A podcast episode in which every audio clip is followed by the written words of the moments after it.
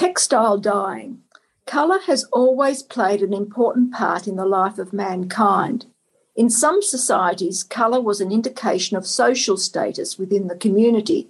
Rich and expensive and bright colours for royalty, emperors, and the wealthy, while browns, greys, greens, and black were often worn by the peasants or servants.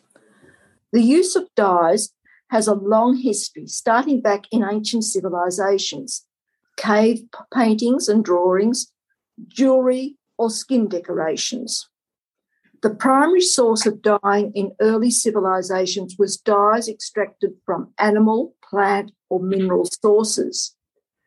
Natural dyes can be broken into two categories substantive, fixed without any other chemicals or additives, and adjective or mordant, requiring some sort of substance, usually a metal salt, to prevent the colour from washing out.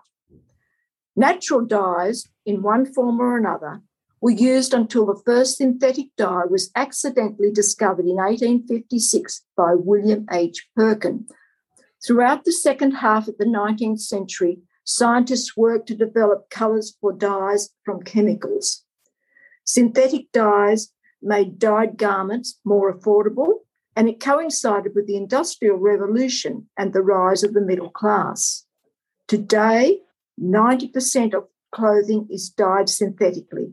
Synthetic dyes are used so heavily in the manufacturing process that critics say you can tell the next season's latest hue by the colours of some of the rivers in China.